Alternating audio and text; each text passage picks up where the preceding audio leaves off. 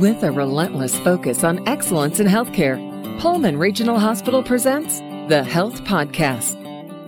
March is National Nutrition Month, so we want to hear what a trained dietitian has to say about this month of food and nutrition awareness and how we should think about food throughout the year. Here to talk with us is Joyce Marshall, a registered dietitian and director of nutrition therapy at Pullman Regional Hospital. Joyce, thanks for being on the podcast. Hey, Bill, thanks for having me. You bet. So let's jump into this. So, what is National Nutrition Month? National Nutrition Month is a nationwide campaign meant to promote healthy eating and celebrate registered dietitians.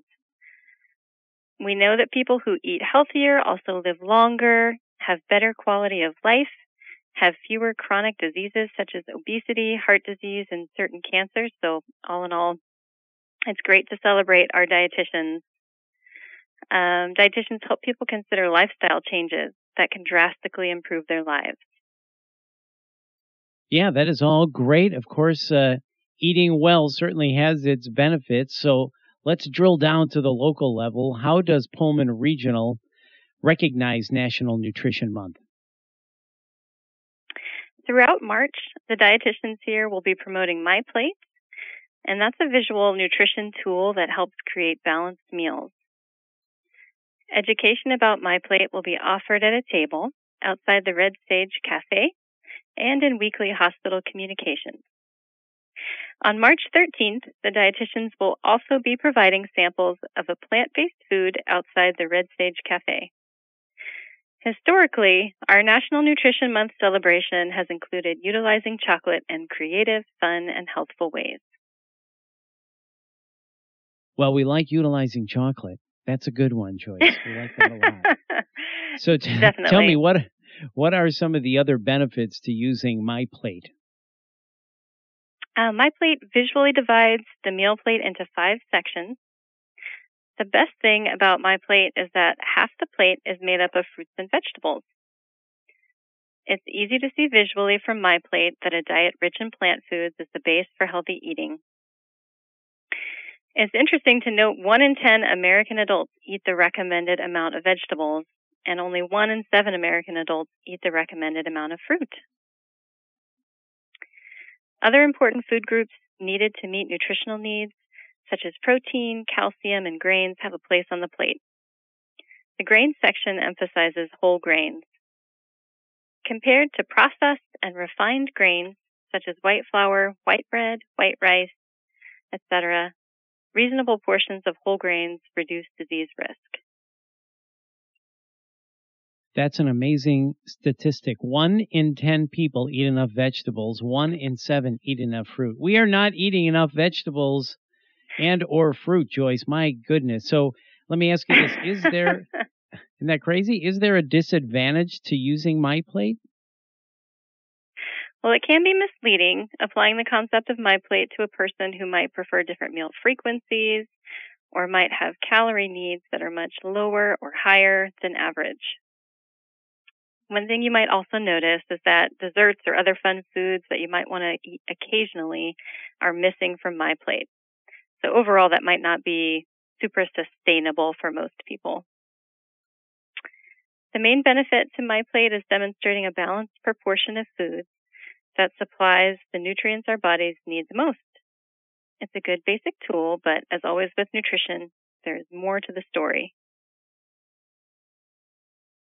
That's a very good point. Uh, very hard to sustain a diet where you can never have a piece of cake now and then. So thank you for explaining that to us. So let me ask you this. What advice would you give someone who is trying to adopt a healthier diet?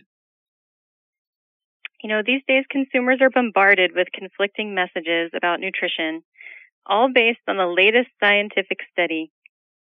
The world of science is complex at times, research can give us useful information. At other times, bias within the scientific community or poorly designed studies might actually lead, lead us down the wrong path. Um, I always try to look at scientific data through a more historical, human lens and ask different kinds of questions, such as Have humans thrived on this food for thousands of years? Does this food meet human needs for enjoyment, well-being, and social connection? In my mind, these are important considerations when evaluating the latest and greatest food or diet. Well, that makes sense. So, how about fad diets? We hear a lot about fad diets and they rank them all the time. It can be very difficult for a lot of people to understand which one is right for them. If someone um, is looking for a new diet, what advice would you have for them to find the diet that is truly safe and healthy to try? Yeah, I agree. It can be difficult um, to try and sift through all of that. Um, apart from does this diet meet basic nutritional needs, you might also look at the results, both long and short term if if the diet is new enough not to know the long-term results, you might decide it's not worth the risk. Also, you have to ask yourself, is this how I want to be eating 5 years from now? You want to make food choices that are truly sustainable for you, that give you energy and help you live out your values.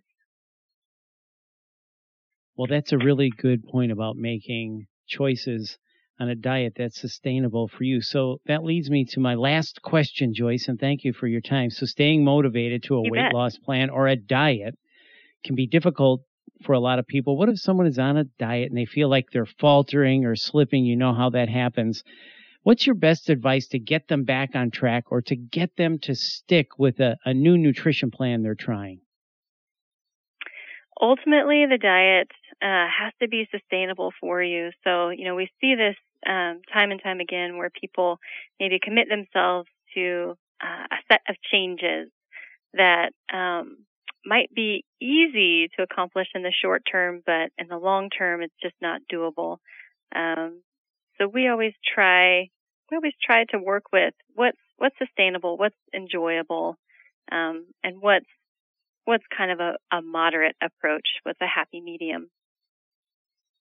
Well, that makes a lot of sense. And I love how you put that sustainable. That really puts it into perspective on dieting. It's not, yeah, I'm going to do this for three months and then I'm, you know, back to my old ways. It's something you're going to do for a very long period of time. So I love how you said that, Joyce. And thank you so much for your time today. This has been very interesting. We appreciate it. And for more information, please visit pullmanregional.org. That's pullmanregional.org. This is the Health Podcast from Pullman Regional. I'm Bill Klaproth. Thanks for listening.